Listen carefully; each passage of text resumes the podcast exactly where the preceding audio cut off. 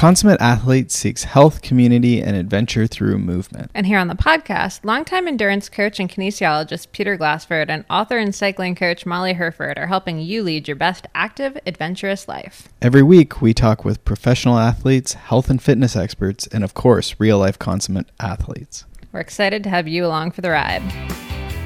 Hello, hello. Welcome back to the Consummate Athlete Podcast. Time for another quick hit episode. And this one, I'm actually pretty psyched to have some pretty real life consummate athletes on here. Yeah, we have Scott and Debbie Livingston, uh, who some of the cyclocross listeners may know Horst spikes, which are, are you know spikes for the shoes that cyclists use during muddy races, often in cyclocross. I think my favorite thing about cyclocross is like the more into it you are, just the nerdier you can get on the details. Like everyone makes the joke about tire pressure, like what, what, pressure you're running, but then we can get into tire tread, and okay, from from that now we can get into what length of toe spikes are you using for this particular day if you are using toe spikes, or which embrocation have you elected to use? Right, right. Uh, which which chamois cream are you using to complement your embrocation? Oh God, you mixed them up. Oh boy, this is a problem. Oh, the hot one, etc. yeah, so that's uh, very small. We don't even talk about that till the end, but we they're very you know real life consummate athletes, as we're fond of calling uh, these these interviews, and they had you know they're listeners of the podcast, which we appreciate a lot, and you know they're they're people that are doing lots of different sports. They're staying healthy as they're you know becoming adults. We'll say getting older, like all of us.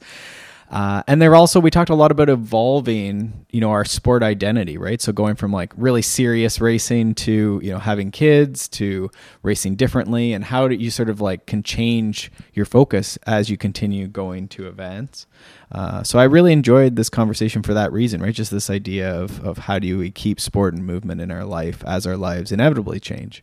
Yeah, and I mean, you've seen that even with clients in this past year with racing kind of being off the table in 2020. I think it's made a lot of people realize that they were kind of clinging to this identity of being a racer, but actually they're sort of enjoying training and life a lot more when they can kind of choose their own adventure. Mm-hmm, mm-hmm. And I think this idea of being like you know a, a, a good human, and then being a good athlete, and then you know you can certainly become specific you know maybe at times of the year right? These times of the years where we hustle and you know get very specific about certain challenges or certain races or, or whatever we're doing. But um, you know i think scott and debbie are great examples of just you know over time developing a great routine that's you know again keeping healthy you know working through it different injuries and, and different things like this. So um, i think it's it's a great one that we're happy to share.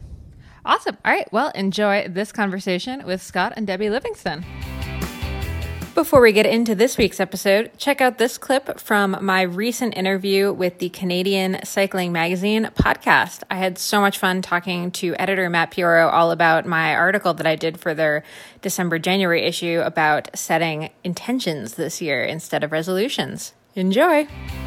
Okay, first of all, who is doing that just based on a Facebook post that you put up on January 1st? That's also a very good point. This is a fictitious problem. Yeah, I'm going to make the argument that this is a fake problem that people have because no one, no one is like hunting you down to check on your resolution. Like the only way that accountability works is if you've picked an accountability partner that you you've agreed is going to check in with you. Otherwise, like let's be honest, nobody cares about your intentions or resolutions or anything.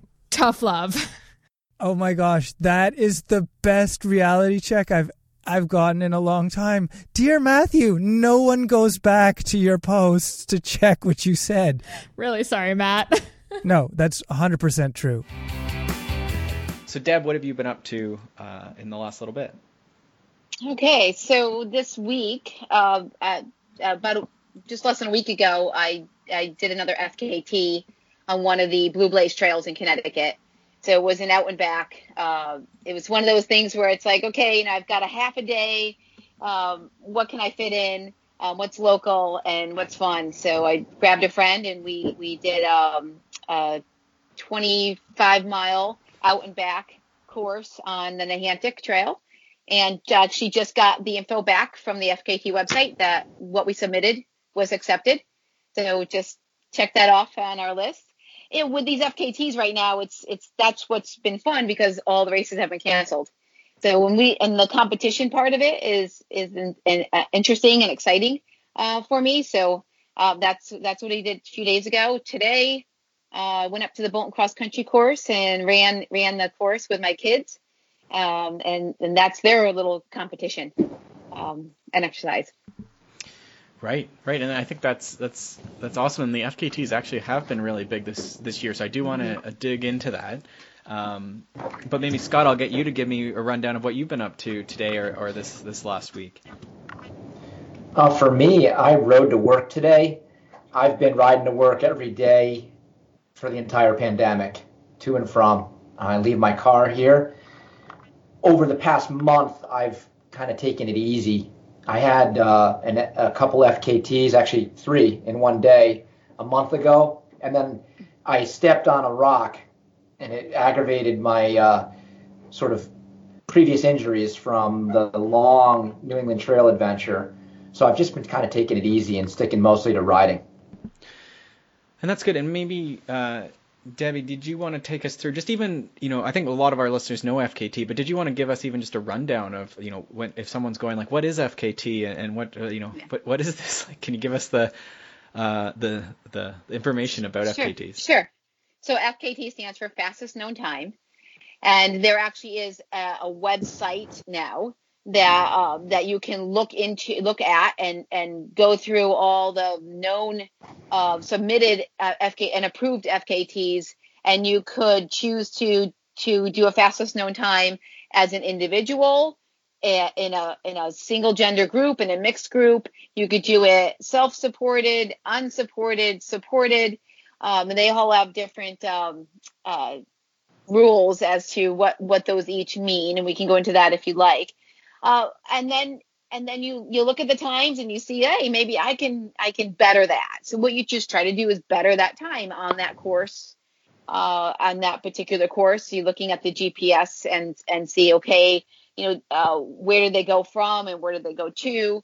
Uh, the the other part of that is that you can also submit new uh, new times or new or new new uh, courses.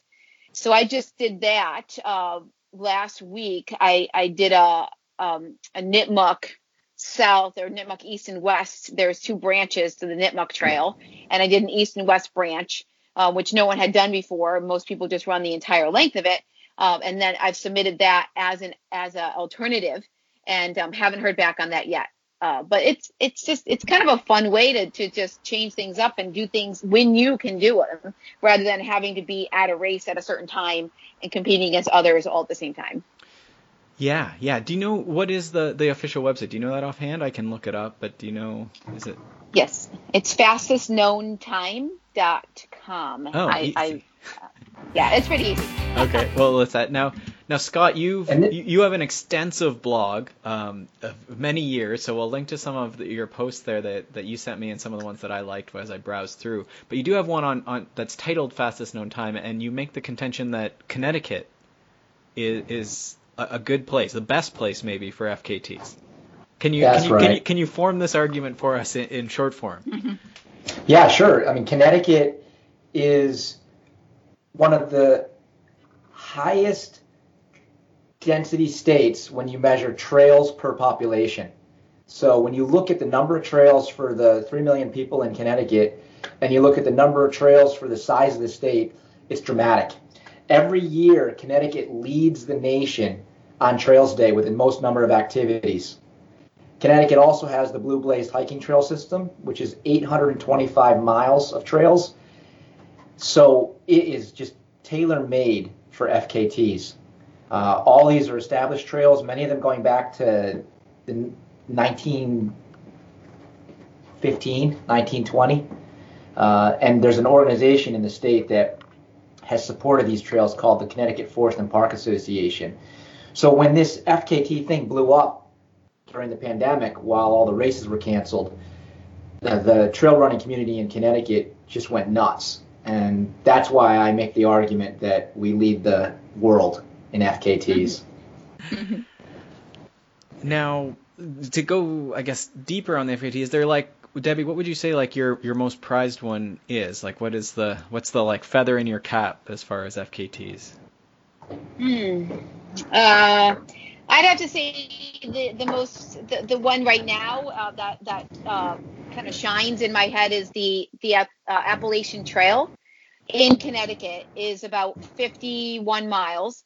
So you go from the New York Connecticut border to the the uh, Connecticut Massachusetts border, and uh, and I did it with a friend, but she had to drop about 35 miles in, and I I pressed on. So uh, so for me, like being with a friend and and and and supporting her and trying to get to help help her along, and then we, well, we're helping each other, and then but then for her to have to drop and her telling me, go ahead, you know, push on and and and finish this up, uh, and then I did, and I I, I did really well uh, to the finish, and um and that so I mean that and that's a beautiful. I mean, it just felt good. It felt good. I had my husband out there supporting me and it, and it was uh, it, I took a couple hours off the fastest time on that course for that that particular um, section. Now, in this is we'll we'll talk a bit about training a couple different forms here, but like for something like that, like were you training fairly regularly for running? Like, are are you someone who just like runs, you know, just like jumps in and does 50 miles, or like what does that yeah. look like? That the, the latter, yeah, just pretty much. I I'm always ready to for an adventure. And I'm always, and 50 miles for me at this point in my life, because I've been doing it for 20 years, is not long. So as long as I've been keeping a steady amount of running and cross training and I'm feeling healthy, um, I, I could pick, just pick a day and just go out and do it. Uh, so it's not it's not that I, I didn't actually train for it. It was one of those things where my friend was like, I really want to do this. Uh, let's pick a date. Okay, let's go. right. And and so yeah, it's it's not it's not like okay, I knew I wanted to do it months out ahead and then worked my way up to it. I was just okay, let's go. Right, right. Now you're you're you're both pretty active. That's why you're on here. You do a, a variety of different things. Um, and for you, work is is like fitness instructing. Is that fair to say? Yes, and that's very fair to say. My my degree is I have um, um, a bachelor's degree in health and fitness, the minor in business, and a master's degree in fitness management. And so my my job my jobs are uh, teaching yoga, but I can teach other fitness classes as well, such as Pilates or uh, um, core classes, uh, are more my my specialty. Uh, but I also coach uh, athletes in running. Um, I also am a cross country coach for middle school. Um, you know, and then you know various other. I used to do a lot of personal training. I've kind of stepped back from that a little bit because it's just hard to uh, to schedule that in with my kids, with trying to take care of a household and raise kids at the same time. um, so I wonder, Scott, do you want to take us through again another post you had here that I, I like, and it ties into how you guys met, but then also into uh, a race you've done a bunch in a different couple different ways. Do you want to take us through just how you met Debbie and, and that sort of that story? Sure. Deb and I met in 1999 at the Vermont 50. It's a 50 mile ride and run. So it's the only ultra marathon we know in the country that combines mountain biking and trail running. And it dates back to the mid 90s. I didn't do it the first year, but a friend invited me to come up with him in 99 and I met Deb in the parking lot. It uh, starts and finishes at the uh, Ascutney Mountain ski area. It's now called the Ascutney Trails in Brownsville, Vermont. So it's a special place for us.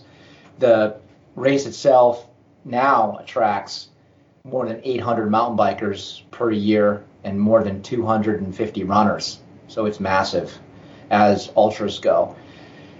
When we started it, you know, 20 plus years ago, uh, it was a much smaller group. But she was there to run it, and I was there to ride it, and that uh, was just a great chance meeting for us. I subsequently have gotten into running over the years. I, I started with running back in middle school and high school, but had gotten away from it during my cycling career and my, my heyday of road racing, and have come back to it on the trails with Deb over the past 20 years. The Vermont 50 itself is just a great fundraiser for Vermont Adaptive Ski and Sport, which is an organization, nonprofit, that does the equipment, training, coaching for athletes who have disabilities. And they do snow sports as well as summer sports. Uh, so there's a long history with this race. But we've done both. You know, we he's he's run he's run the course in the past he's obviously cycled the course in the past. In the last three years, I've biked the course, and I, I, after years and years of running either the 50 mile or the 50k, and now our uh, now our son rode it for the first time last year and beat me. 40, 13 years old, and he's already beaten me.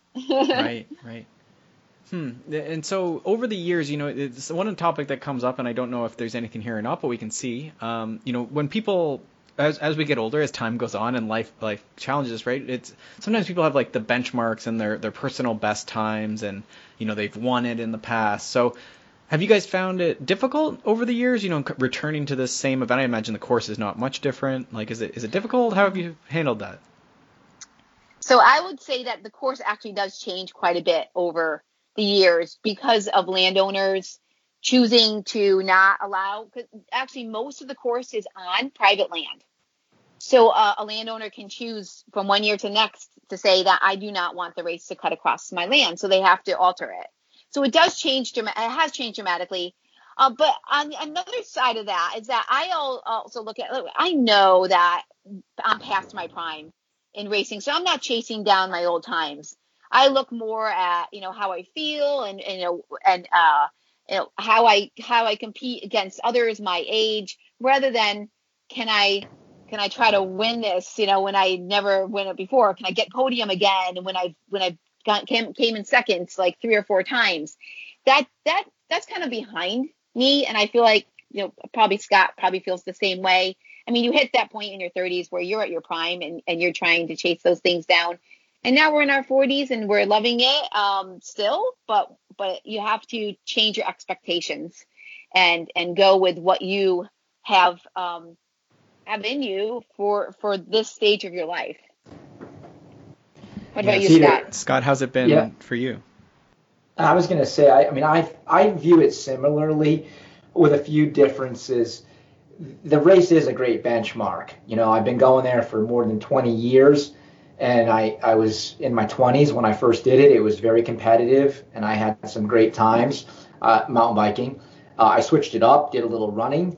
Uh, there was even a year where I broke my chain at the 17 mile mark. I broke it again a mile later after repairing it, and I just ran the rest of the way. I gave my bike to an aid station volunteer, and I ran in my cycling shoes because I wanted to finish, and I was I was having a great day, but it was a mechanical I couldn't control. Was this where your foot injury came from, or? no, I think it was a brain injury. Uh, okay. Okay. I mean, that, that that being said, you know, the I've evolved. I now race single speed exclusively, and the past five years I've done the race on my my my rigid single speed. I'm just total purist. Uh, that's how I've changed things up to keep it different and special. Is there a like a single speed coming back? I've been waiting for this like resurgence. You know, it was really big. I, I think you guys are in a, a, hot area for it, from my experience. You know, down there in Pennsylvania and stuff, it seems big. Um, but do you feel like it's coming back? Uh, I mean, it never left in New England. There's always been a, a hardy bunch here. Uh, I race single speed mountain bike exclusively, and most of my cyclocross the past few years has been single speed as well. Hmm. And uh, it's it's we have a great series here in New England for the cross riders, the Zanconato single speed cyclocross series or the Zank series. Sadly, it won't happen this year, but it's uh, pretty competitive. And some of the guys that win those races have gone on to compete in in you know geared races at a very high level. Hmm. Yeah, I mean, I think that's a great thought though that like changing the bike or, or, you know almost making your own little challenge within the race, right? Like, can I finish this in single speed? Can I, you know, whatever get how high can I get on a single speed? And I think that's that's mm-hmm. a cool cool variation, right? That lets you keep participating in that event. So it's good. So with family, then, like, I mean, that's another topic that a lot of our listeners like is this idea of like layering or, or um, combining family into activity, right? Family time with you know the exercising, the racing time. So how has that changed? You know, you, you guys have done these trips to Mount Fuji and, and these type of like almost professionalized sport. Um, you know, you were away and had this opportunity. So now, how has has that evolved now that your kids are are part of it? Deb, do you want to? Oh that? yeah, sure. Uh, we we were of the mindset that we would not let um, the the having a family to stop us from continuing what we love to do. We wanted to create this atmosphere where it's they they were they're part of our adventure. So a part uh, a big component of that is getting the right tools for the job. So we we bought uh, Chariot uh, stroller, and it was a jog stroller. Um, it also turned into um, a, a, bike uh, trailer. Uh, so and and so that was my main means of of exercising every single morning. My and my son took his nap. I had my run. Uh, and so a lot of pushing the jog stroller early on. When we had Dahlia three years later, we got the double jog stroller. She now is pushing two kids and just getting stronger and stronger. We we joked about it once they were out of the stroller that that was the strongest I, I think I've ever been because you you you've got to push that thing around and that's another you know 80 pounds or so. Uh, and and that was so that was a really great way. Another way we added the kids in was that I would throw them on my back for a, a long hike um, they would ha- they started hiking alongside us once they were four or five years old. Um, they came to all of our races and crewed with Scott. So they were there helping at the aid stations. Uh, they were they were they were part of that the experience and and they remember it well. So we just we didn't let the challenge of having kids uh, interfere with what we wanted to continue to do. The other thing about having the kids was that yes, it was a little bit more challenging to get moving, to to put all the gear together, to go on that, that, that to get in the car, to to get to the race, unpack, you know, everything everything took three more steps. But that didn't bother us. We just didn't let that be a deterrent to to add them into our equation of every weekend going to a race, whether it be a cyclocross race, a mountain bike race, a running race, um, uh, or or even just a backpacking trip. Uh, and and I think they're better for it. I mean, they're both quite active. They're both very active, and they understand the the importance of exercise, and they also understand the importance of challenging themselves and pushing themselves. Um, and that that um, translates over into just life in general, and not just sport. Yeah, I think so. Scott, do you have thoughts in that direction, or? I mean, I'm really proud of the way that we've been bringing them up. You know, you talk about this consummate athlete podcast, the idea of a consummate athlete. I mean, there's consummate parents as well, in my view. You know, and you know, consummate is sort of like covers the spectrum, right? You've heard all the different sports we do, and we've just included our family in all of that the trekking, as Deb mentioned, the hiking. That's that's great training. It's it's just outdoor time. We spend a lot of time in in the wild with our kids. I know that um, she talked about the strollers, and we've been so happy to help out other parents over the years with advice and tips on how to keep their edge and stay active. And there's other gear as well. Like she said, if you do the research you shouldn't let it slow you down. It should only enhance your adventures. And now, as she mentioned, with a, our 14 year old son, Shepard, you know, dropping me on the climbs or outriding her at the VT50, I mean, it makes it's a whole new realm for us to explore. And uh, Deb and I like to have our adventures together. We have our solo adventures. But now, when the kids are involved, I feel like I could do this another 20 years. Mm-hmm. Yeah, and you hit on it. Like, I mean, that's certainly when we, we thought about consummate, it wasn't just like someone who does activities, right? It was someone who is layering that into a good life or spiraling the activity. Like, the activity makes for, you know, uh, you, you don't return to the Vermont 50 because you love, you know, riding for 50 miles. You can do that from home, right? Like, that's that's not the reason. Uh, no. You have all these pictures in your post of the race organizer and people you've met and your, your kids mm-hmm. now as well, right? Um, that they've grown up around these events. You know, again, this is the odd year where there's been no events, but when we've taken them on our travels, I mean, cr- crewing Hardrock with young kids just adds a whole other layer of complexity.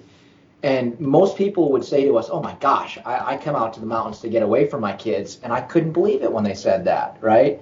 I'm like, "Wow, I want my kids to see this and experience this." And uh, it is a lot more work, as Deb noted. You have to have the, the fortitude, the courage, the strength, the endurance, not just to do the running and biking, but to you know bring the family along, pack all that gear. Uh, but it, uh, we would have not done it any other way. Well, the memories you make are are are unbelievable. I mean, the kids talk about all these adventures all the time. It's, it's the highlight. It's been the highlights for them. You know, they they they go back to school and they they tell their friends what they did, and their friends just don't believe them, and they just can't you know wrap their head around it. So they uh, the, their friends can't wrap their head around what the, what our kids do with us. I mean, that it's it's that's what's just the the best about it. And our kids love spending time with us now.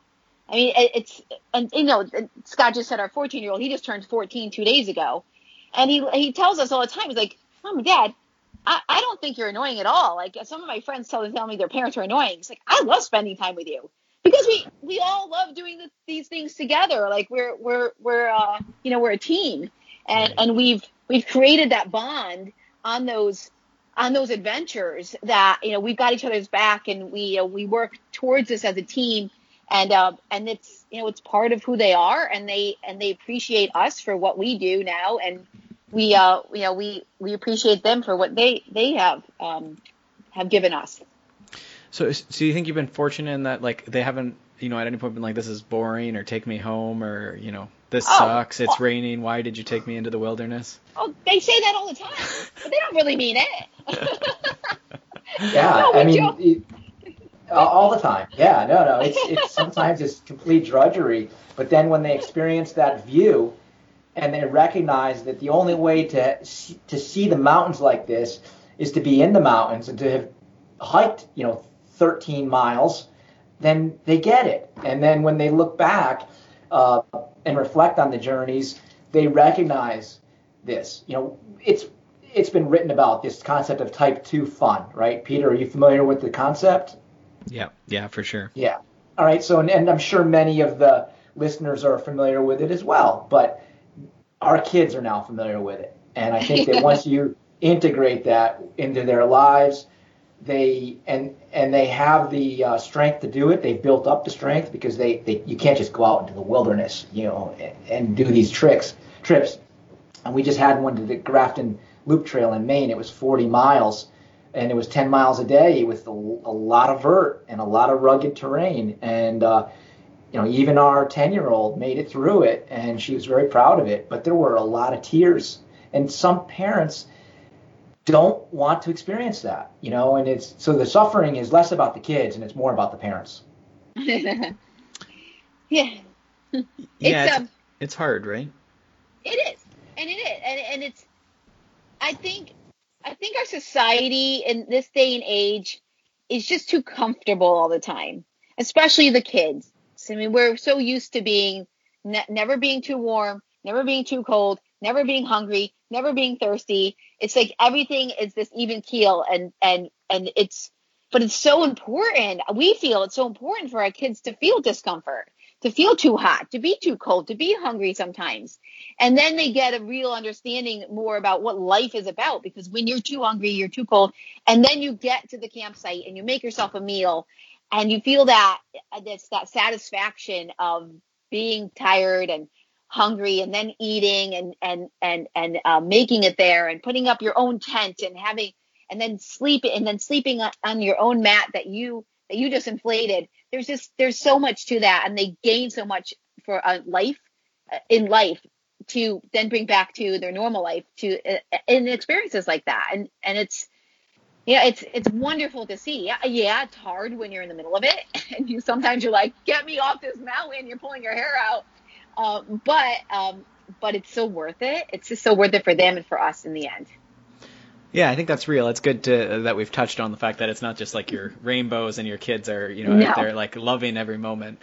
um, so I wonder, like, do you think the? I always say with any of this like bike packing and this type of stuff, like, if someone's, you know, has kids already, you know, they're not just coming into this. Um, would you say like a, a, it's it's baby steps, like it's like any sport, or sort of just like go on like a you know car camping for a night to start or something like that? Like would that be recommendations, or like how how would someone get started? Say they have like you know seven year old, whatever the the sort of younger, would they have they have kids? It doesn't matter the age, but how would you start someone out on some of this backpacking, hiking type stuff? I, I think it starts in the local park. You know, it starts in your neighborhood. You know, we you can camp in your backyard, and I really do think that's where it begins.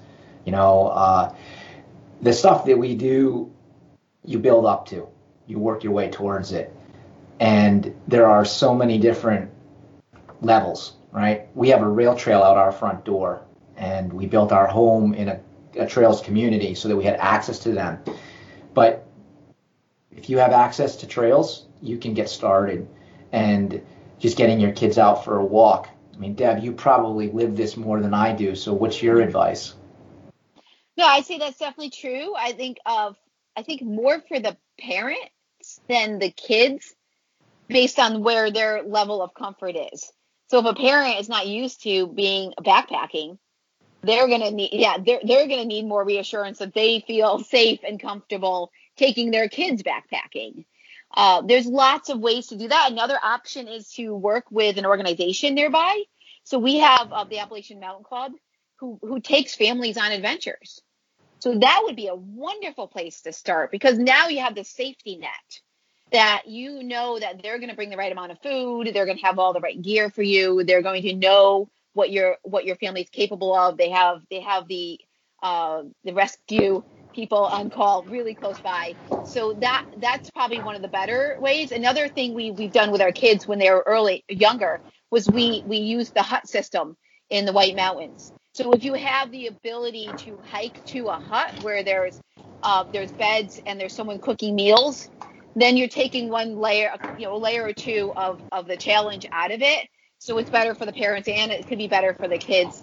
Uh, and so so there's uh, they're they're stepping stones. Just like you said so scott's saying you know start local but you can also start with with that safety net of u- using an organization to help you get out yeah. in the woods. Yeah i like that like a guide or, or just taking some element you know by having something taken out of it. So you could do mm-hmm. that. Either or are great yeah. Mm-hmm. the, the community organizations should be highlighted right? Debbie mentioned amc in Connecticut, we have the Connecticut Forest and Park Association. There also is Scouts. Both of our kids are involved in Scouts. So independent of Deb and and, uh, and me giving them instruction, uh, they are learning from other parents and leaders in the Scouts. You know, my son just did canoeing merit badge over the past two weekends. They had to resort to a day camp, but normally he goes away for two full weeks to New Hampshire. And they're, they're fortunate that these organizations exist, but he has a very diverse troop, kids from all different walks of life. Many of them, most of them, their parents are not like us. I, I assure you of that. They are m- just m- regular folks that uh, would think these adventures are insane, but the kids are getting exposed to the outdoors, and I think that's the important part. Yeah, yeah. I mean, I think we we all agree on that. That there's a lot of, of benefits to that. I, I wonder if we change gears now a little mm-hmm. bit. Some of the downside as, as athletes is around injury, and I know Debbie, you have your yoga Pilates background, so I'm curious because I think Scott, if I read this right, you're more injury prone, whereas Debbie, you you strike me, and, and I could be missing stories here, so feel free to go down them. But you seem to be pretty fortunate as far as injuries, or do you think that you've you know the yoga, the Pilates uh, is is helping you in that? Oh, I'm sure. I'm sure the yoga and the core work and and and that that part of my uh, fitness regimen has helped me immensely. Um, I also think that certain people are more injury prone than others. Scott, I mean, uh, and based on what you do all day, I'm I'm I'm up and about and moving all day based on you working at home and with the kids and and fitness and Scott it has to do a lot of sitting or a lot of standing because he's he's working at the computer all day. So there there's that. Um, so, uh, and also I tend to be much more light on my feet. Uh, I'm I'm I barely weigh over 100 pounds. I'm barely five foot two. So my my um my foot strike, um, the weight uh, for each step is is not nearly as much as as a lot of, of people might might um might have with impact. Um, I, am also very conscious of of being um, of switching things up. I'm not running every single day and I don't try to reach a certain mileage every week. Um, and I and I and I like to change up what I do for running. I go on the road sometimes. I do hill repeats sometimes. I go on the trail. So it's just diversity. I think has been very uh, good for me. I have never had an injury where I've had to actually stop running completely. I've had had some little niggles here and there, like glute pain, which I I worked on through um, you know just rolling it out with a small ball um, or uh, being more focused on getting more massage. Um, also ball of foot pain, which I figured out was an issue with more of my shoes. I needed more toe splay. So I, I, I, I moved to Altras. Um, and now there's plenty of uh, upper, uh, other shoes out there that have more of a, a wider toe box and that and that just changed everything. So it was it's more of just looking for what what i need to change or what i need to do a little differently to to get that little bit of pain to go away so i can run pain free but that's i mean that's in 21 years of ultra running just two little two little things that that have um, cropped up. I've had had some some pretty bad knee bashes on rocks or uh, or cuts on elbows or things like that but but that comes with the territory because the terrain I'm running on is pretty gnarly. Um, and yeah, and that's that's pretty much it for me. Yeah, Scott tends to be a lot more injury prone than me, but he doesn't do nearly as much yoga as I do. well, there's that, but I like that you isolated that. You know, you may have benefit from you know body weight, or you know, you may mm-hmm. just have a predisposition to do different things and be okay yeah. changing up the schedule, and and so there's these all these different elements, right? And even just like you say, like you've you've been okay searching for different solutions and stuff too versus hmm. You know just trying to keep running the same shoes on the same sport in the same you know paved thing or whatever right yeah. so I, I think there's a lot of wisdom in that scott what's wrong with you oh, gosh you have to put the question that way uh, I went. I, I, mean, I've been doing this for 35 years, and I probably went 25 years without serious injuries. Just the normal stuff that comes from an active lifestyle. But once I got into my early to middle 40s, uh, cr- some issues cropped up. And for me, some of them have been catastrophic, right? The crashes. And you don't recover from those episodes like, like you used to. So I remember, oh, it's, it's going to be about six years now, I broke my scapula in a really bad road crash on a high speed mountain descent. Uh, then the next year, I broke my foot uh, I remember just having an aggravated injury, but then running on it and did a big race. And then I broke my leg, uh, what, that two years ago, Deb, at the mm-hmm. Cyclocross National Championships. So I've had these kind of moments where uh, serious injury occurs and then you've got to go through the recovery phase. I also cross train a lot. I mean, I would say that I I don't even categorize myself as a runner, right? I try not to run more than two days in a row. I'm lucky if I run 10 to 15 miles a week. Uh, this year has been a little different because I made a goal of trying to average 20 miles a week. Um, but that hasn't stopped me from going out and doing big long trail runs because I have just an extreme base of fitness. You know, after doing this for decades, and the cycling is really low impact, high high aerobic uh, conditioning, and when you don't crash, it goes well. Yeah, it's funny. I, I find also that the 5K to 5 miles is my clients all giggle at that, but that's like my standard running workout. 5Ks to 5 miles, whatever feels good. You can walk all of it or some of it, um, but just about in that same volume that you're talking about, you know, say 15 miles to 20 is, is probably more than a lot. Um, you know, unless there's something coming up, you know, and for a mm-hmm. month we might get more focused than that. Um, but I think it's always, especially with running, like it's just always this trade-off of doing too much. Mm-hmm. Um, yeah. and, and, and that's that's my argument is that like you know we can do cycling or whatever the other sport is people like some people like paddling or whatever and get a lot of the cardio piece but it's always just this race against getting injured it seems like in running right yeah and it, and as you age you know it's just the, your margin of error just gets smaller and smaller. I mean, you you can you bounce when you're 20s, you bounce back from anything. You put you a hard workout the next day, you're like, yeah, you know, I feel great. Uh, in your in your 40s, you just you're hitting that point it's just you just don't recover as quickly. So you just got to be cognizant of that. So another part of of how we um, take care of ourselves is is healthy eating. We're we're plant based. We we we focus uh, our eating on plants. And um, another part of that is we get a lot of sleep we probably get between eight to nine hours, of, eight to ten hours of sleep almost every night, and and that's really important to us. Um, we don't don't drink alcohol.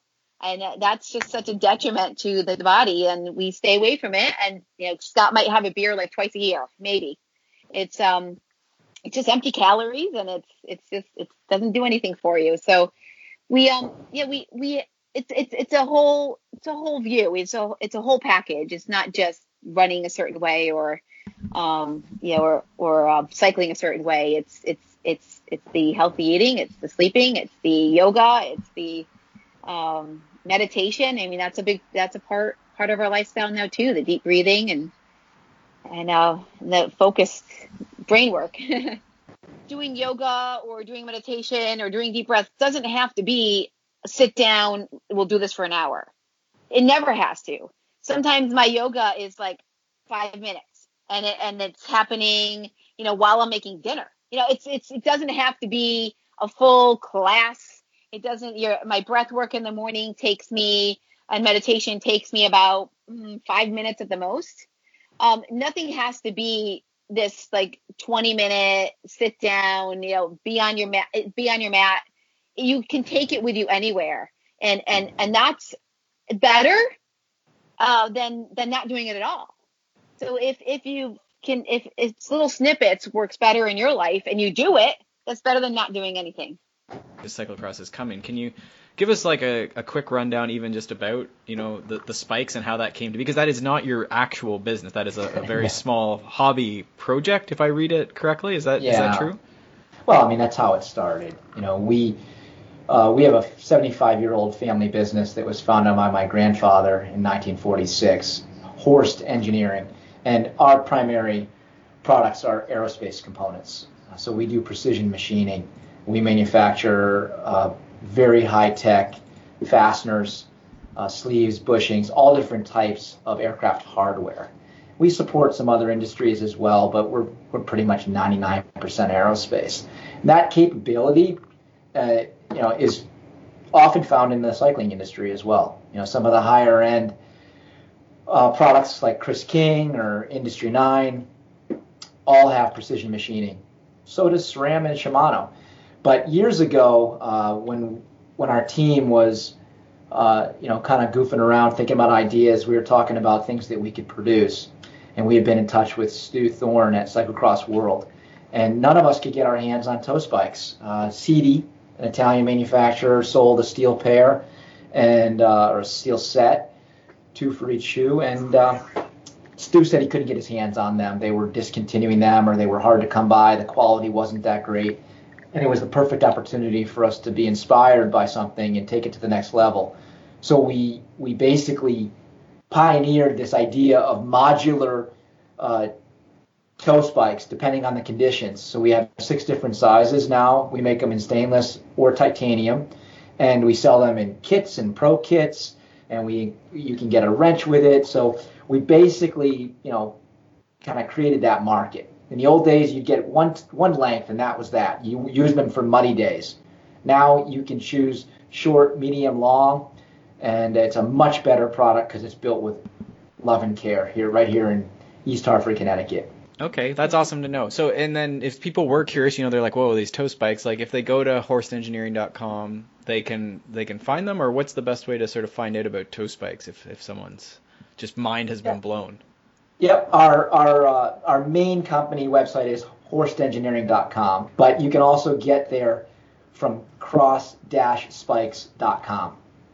Ah, okay. I'll add that one in as well. And then to finish up, we lost Debbie, but she's back there. And thank you so much. Thanks so much for tuning into the Consummate Athlete podcast. If you enjoyed this episode or any of our past episodes, please do us a huge favor, leave us a rating or review wherever you listen to podcasts. It really helps us bring on, you know, great new guests and yeah, we'd also love to hear from you. You can find us on the interwebs um, at consummateathlete.com, at consummateathlete on Instagram. Uh, and I am at Molly J. Hurford on Instagram and Twitter, and Peter is at Peter Glassford. Thank you so much for tuning in, and we will see you next week.